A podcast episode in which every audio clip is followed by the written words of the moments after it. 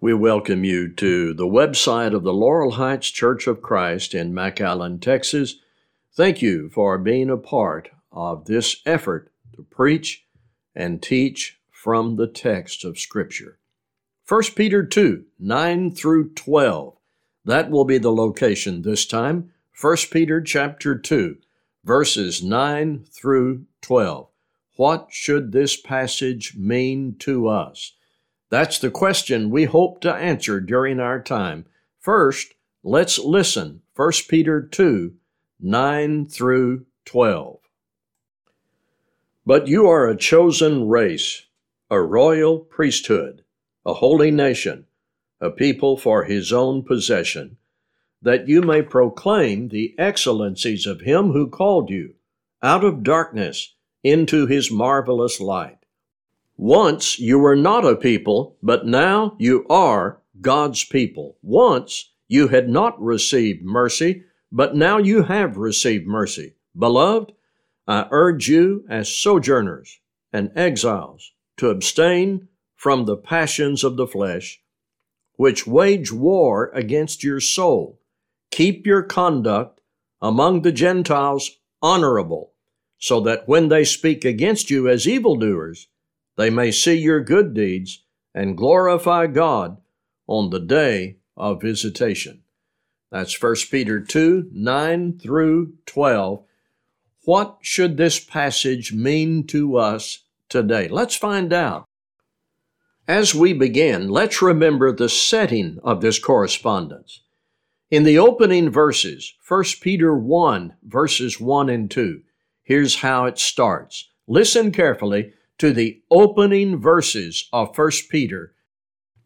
Peter, an apostle of Jesus Christ, to those who are elect exiles of the dispersion in Pontus, Galatia, Cappadocia, Asia, and Bithynia, according to the foreknowledge of God the Father, in sanctification of the Spirit, for obedience to Jesus Christ, and for sprinkling with his blood May grace and peace be multiplied to you.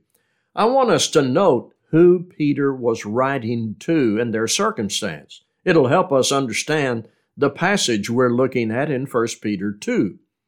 Exiles, a word suggesting they were not in their native land. Dispersion is a term that goes along with that. They had been scattered. We might use the word displaced. So Christians in Pontus, Galatia, Cappadocia, Asia, and Bithynia who had been taken or scattered to these locations. They are the recipients of the first epistle of Peter. Add to that, also from 1 Peter chapter 1 down in verse 6, it says they were being grieved by various trials and their faith was being tested.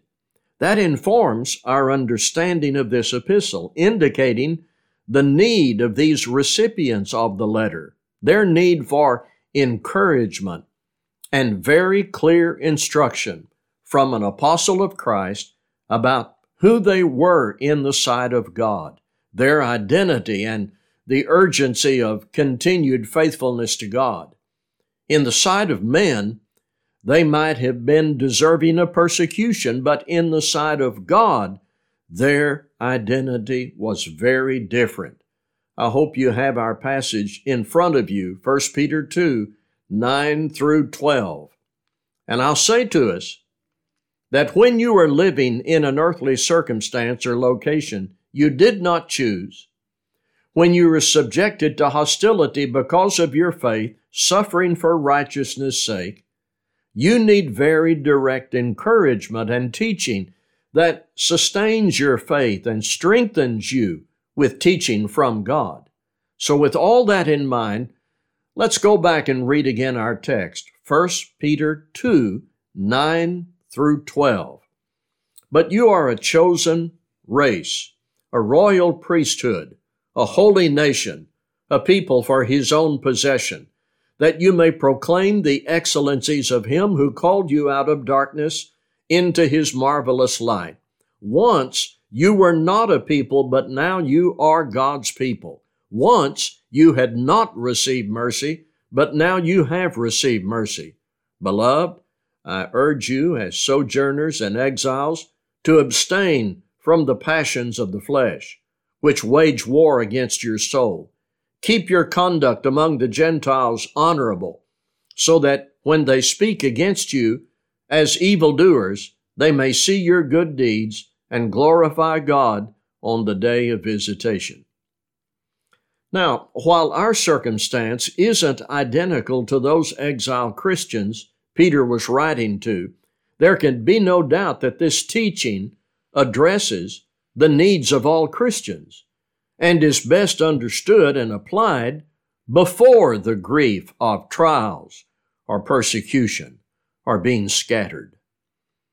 I want us to look at this passage with emphasis on four things identity, ownership, purpose, and memory. Please keep your Bible open and let's study this together. I believe this will help us who serve God today and will motivate those who have not yet come to Christ in obedience to the gospel. First, identity. In verse 9, you are a chosen race, a royal priesthood, a holy nation. In any relationship you are in, it is crucial to know and keep in mind your identity because duty flows from identity. Clarity of your identity enhances motive and supplies assurance as you engage in obedience. The Apostle Peter tells these exiled Christians they are a chosen race. That word chosen connects back to the opening words of the epistle, where Peter addressed his readers as elect exiles, elect, chosen by God. God, before creation, made plans to have a people, a generation or race. And first, you think of the Jewish people, the descendants of Abraham through Isaac and Jacob. Those people became a chosen nation, according to Deuteronomy 7 and verse 6. But God had plans beyond that race or nation, that in Christ He would have a chosen people, a holy nation composed of anybody who responds to Jesus Christ. When people hear the gospel of Christ and respond, no matter their background, their activity of faith brings them into this race or spiritual generation. Do you see how important it is to know that, to know who we are? There's more. Look back in verse 9 a royal priesthood. Again, when we see that word priesthood, first we may think of the Levitical priest of the Old Testament era. That's not the reference here. These are Christians who, through Jesus Christ, have access to God without the blood of animal sacrifices. The word royal here connects this to our King, Jesus, who reigns over his kingdom that we are part of if we are Christians. John states in Revelation chapter 1 that Jesus loved us and washed us from our sins in his own blood. He made us kings and priests unto God the Father. Peter wanted his brothers and sisters in Christ who were exiles to know their privileged spiritual identity. And God wants his people today to understand and appreciate who we are. Christians are not just associated with a religious sect or group listed by men in a book somewhere. We are part of a chosen race, a royal priesthood, a holy nation. Not every nation belongs to God in the sense intended by Peter here. Not every nation is designated as holy. Christians form a host or multitude of people set apart by God, a holy nation. I want to emphasize no matter what your earthly nationality, your race, or earthly citizenship, if you are a Christian, you are in this holy nation that belongs to God, a spiritual nation. This is not a nation here on earth that has national human leaders or a physical army. This is a spiritual nation. Christ is the king, and the nation belongs to God. It is so important for our continued faithfulness to know and appreciate our spiritual identity. This is about who we are if we are Christians. Next, ownership. A people for his own possession. Here's a very simple way to put this. We belong to God. We do not belong to the world. We do not belong to a group of men who run the universal church at some headquarters location. We do not belong to the devil. Christians belong to God. One translation says, a peculiar people. Now, sometimes when the concept of being owned is first introduced, people express suspicion or outright resistance. Nobody's going to own me, somebody might say. It sounds like slavery, somebody else might remark.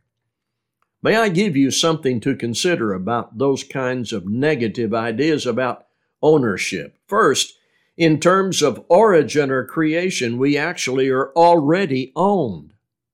God made us. He owns what He made. In Psalms 24 1, the earth is the Lord's and all its fullness, the world and those who dwell in it. So we did not create ourselves. Evolution didn't bring us into existence. We are already owned by virtue of God being the creator. We were made in His image. Well, when we obey the gospel, we acknowledge His right of ownership, and spiritually, we become His people, His possession, in a sense higher than physical creation. We're the new creation. To that I would add, being owned is good or bad depending upon who the owner is. And in this case, we are owned by the one God and Father who is over all and through all and in all. Ephesians 4 and verse 6. This passage is about who Christians are who you are if you are a Christian, part of a chosen race and royal priesthood, a citizen in a holy nation, and a people for his own possession. The next part of this passage concerns purpose. Look with me at this phrase. I sure hope you still have your Bible open in 1 Peter 2. Look with me at this phrase that you may proclaim the excellencies of him who called you out of darkness into his marvelous light. Our purpose is to tell or show forth the virtues and praises of the God who owns us. How could people with this identity be silent? If you were chosen by God, functioning as part of a holy priesthood, a citizen of a holy nation owned by God, how could you be silent?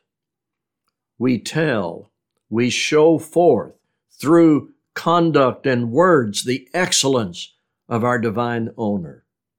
And this recalls, I believe, what Jesus said in the Sermon on the Mount Let your light so shine before men that they may see your good works and glorify your Father which is in heaven. Matthew 5 16. Likewise, there is Paul's statement in Ephesians 3:21 Unto him be glory in the church by Christ Jesus throughout all ages, world without end. Peter is writing to Christians who were suffering, living in exile, and he wanted them to know even if their physical location had changed and might change in the future, their spiritual identity hadn't changed. And their response to their spiritual identity remained to proclaim the excellencies of the one who called them out of darkness into light. The apostle also wanted them to remember who they used to be compared to who they were now. Do you see that in verse 10? 1 Peter 2 and verse 10.